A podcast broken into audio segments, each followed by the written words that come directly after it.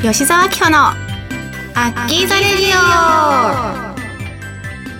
皆さんこんにちは吉沢明穂です。この番組は吉沢明穂がリスナーの皆様と楽しくおしゃべりしていく番組です。さあいよいよ4月ということで新年度がスタートしました。皆さんお元気ですか？花粉症とかね心配な方もいらっしゃると思うんですけれどももう花粉症はそうだけど今もう感染症がやばいですよね。私もイベントがちょっと予定していたのがあったんですけれどもそれでできなくなっちゃったりなんかっていうのもあったのでちょっとこの先もね心配な日々が続くなって思ったんですけどなんか人それぞれその感染症に対する対策とかいろいろ違うのかなと思って私の知り合いのお友達の方なんですけど会社に勤めてる方なんかはなんか会社の中にあの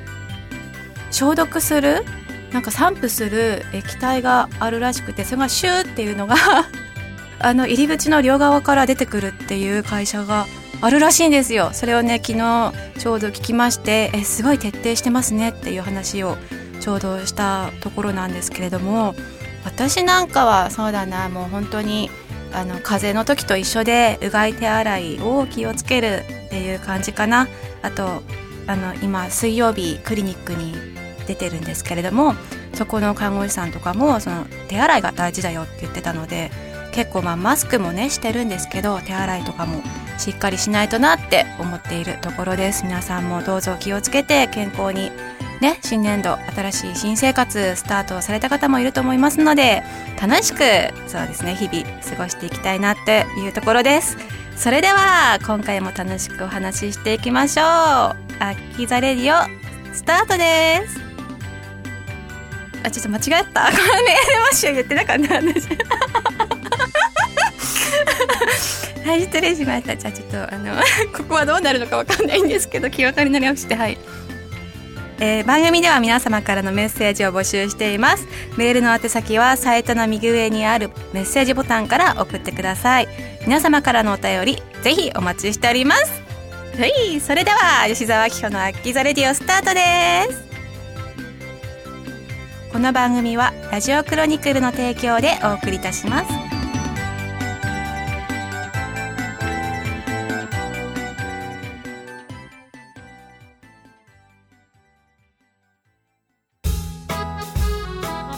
メールルーム。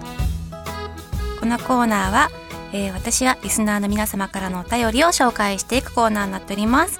えー、毎回皆様お便りをもありがとうございます。では早速紹介していきたいと思います。ラジオネーム夜桜見物大好きさん。あいいですね。アッキーこんにちは。いつも楽しく聞いています。毎日毎日新型コロナウイルスのニュースばかりで憂鬱になりますね。外出制限やイベント中止や延期と悲しいですね。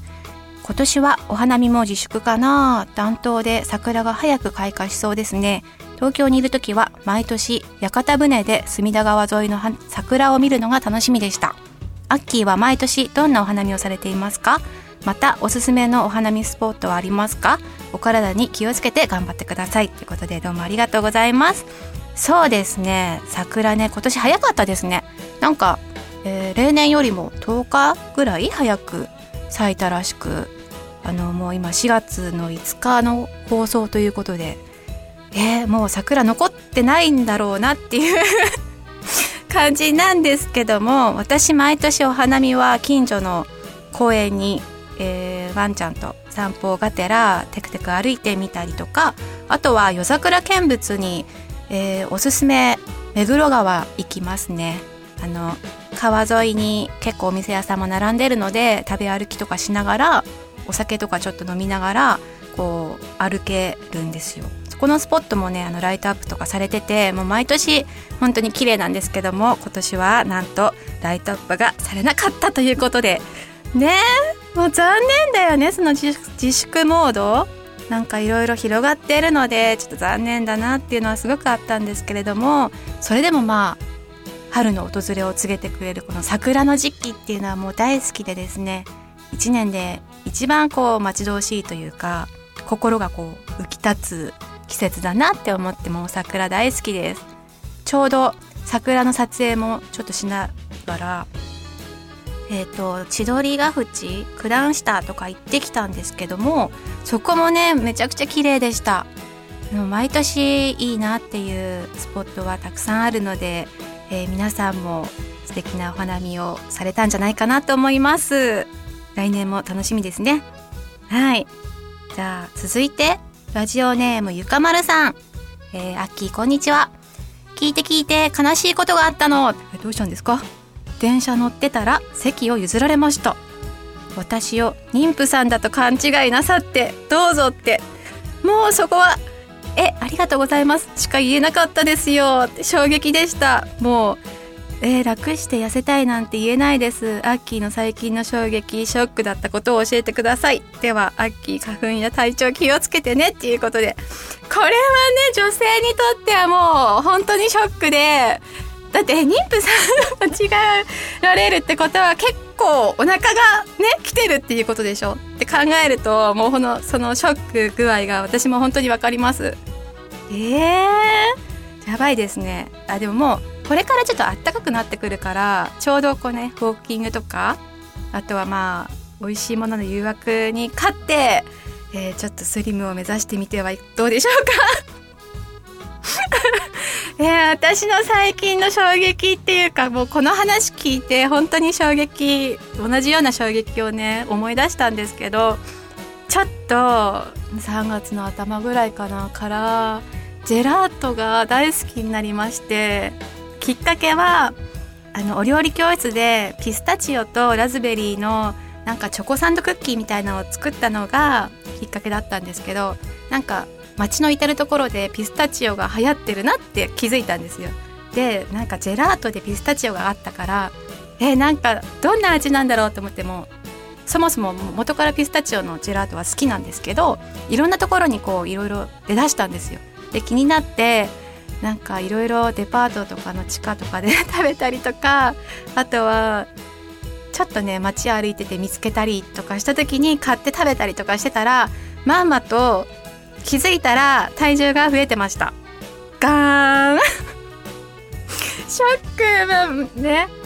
あの見た目的にはそんなにそこまでね変わってないんだけどまあ体重計に乗った時の数値がお嘘マジで？ってなってたので ちょっと気を使って私も運動したりとか、まあ、糖質制限ちょっとやってみようかなって思ってます。なのでゆかまるさん一緒に頑張りましょう。うん。夏に向けてねちょっとスリムアップしたいですよね。はい。いやもう甘いものの誘惑にはね、まあ、勝てないんですよ私も。大好きなので。はい。じゃあ今回はこんな感じで以上メールルームのコーナーでした。皆さんどうもありがとうございます。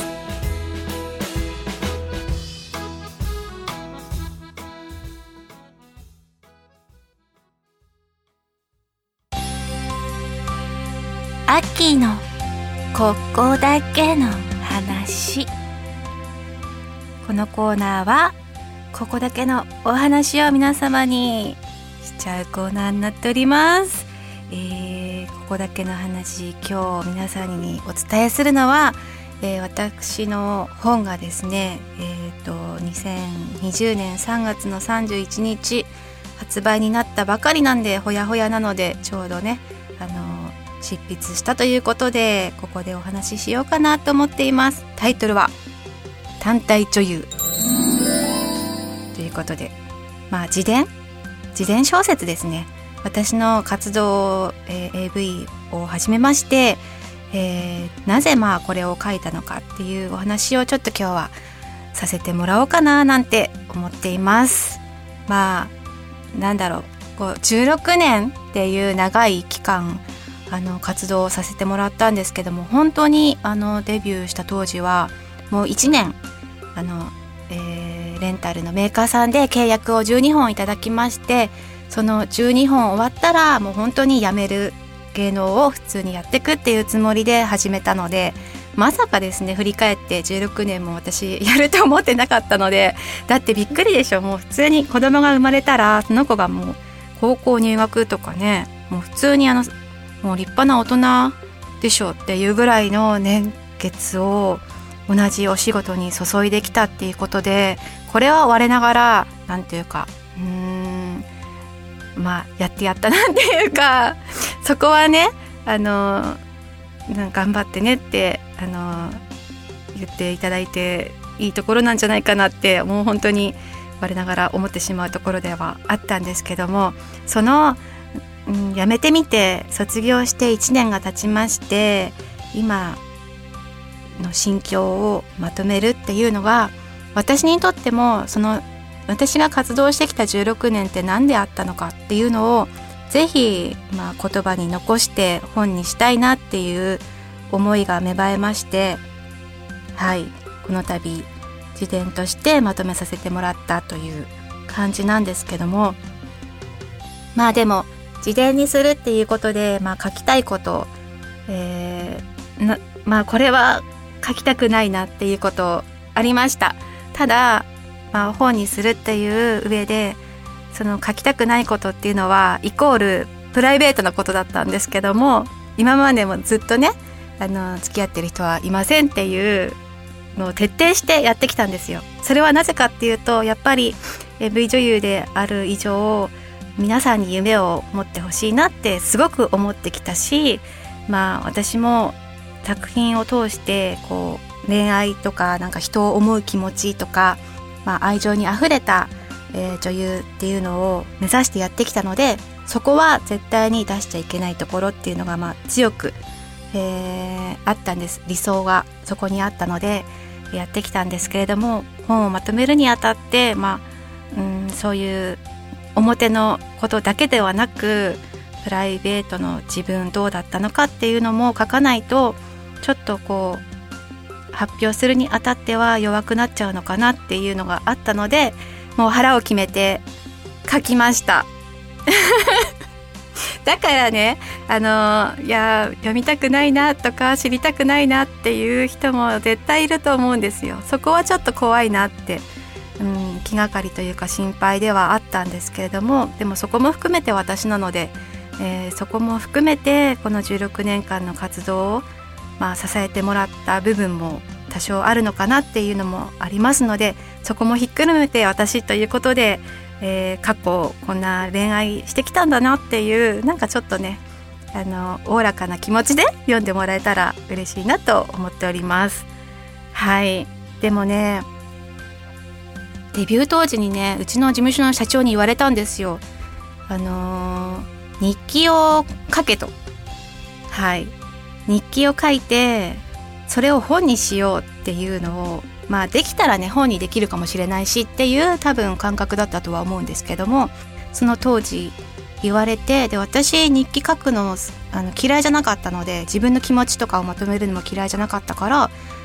そういろいろね日々書いてたものをもとに、えー、今回だいぶその中から抜粋してデビュー当時こういう思いでやってきたっていうのを本にまとめてで今の心境とリンクさせながら、えー、当時のことを振り返りながら書いた部分がだいぶあるんですよ。で今振り返ってもその日記を読んでえ私こういう感覚だったんだっていう何て言うんだろうすごい悩んでたし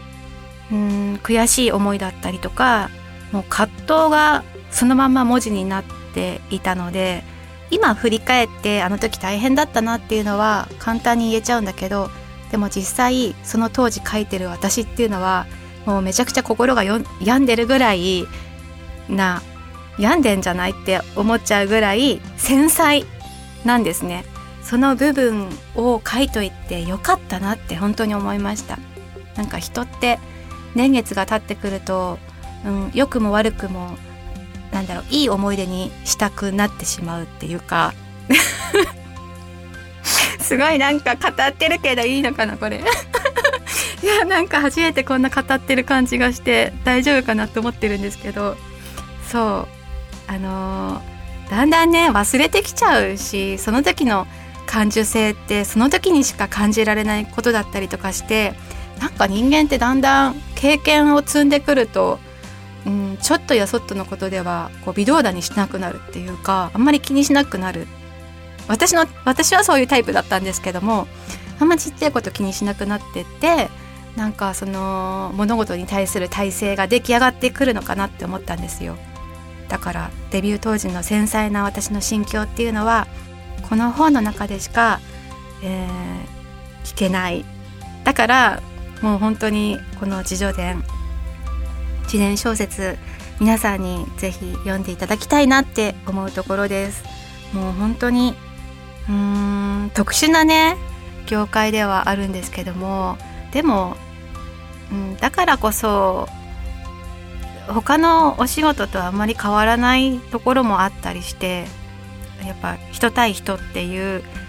私がいて、まあ、周りに応援してくれる方がいてでスタッフさんがいてっていうそういう環境っていうのはなんかその他の仕事でも変わらないのかなって思うので何かこう読んでくれた方がうん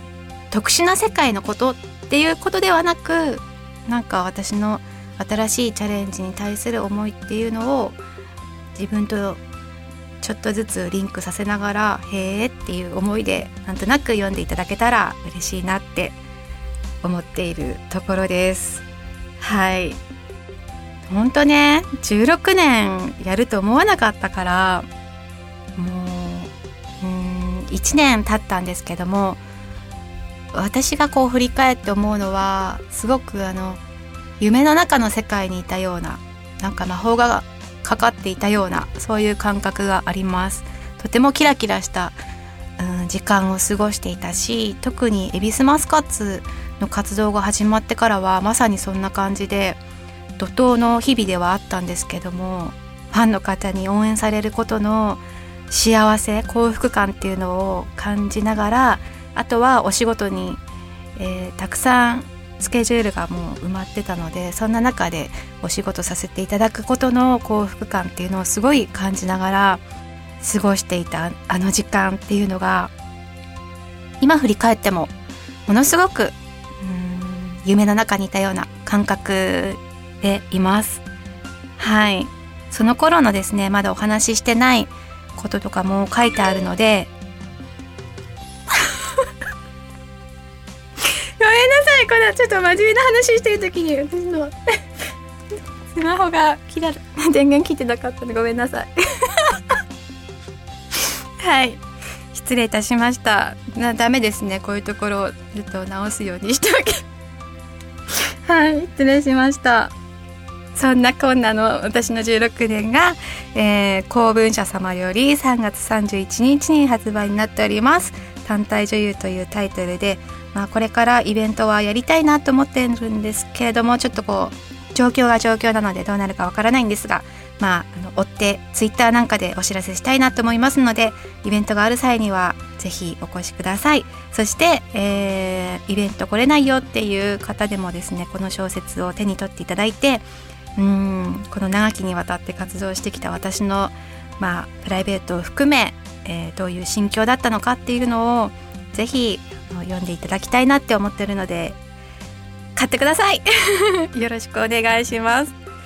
はあ、じゃあ長くなりました。いろいろ淡々とお話ししちゃったんですけれども以上アッキーのここだけの話でした。ありがとうございます。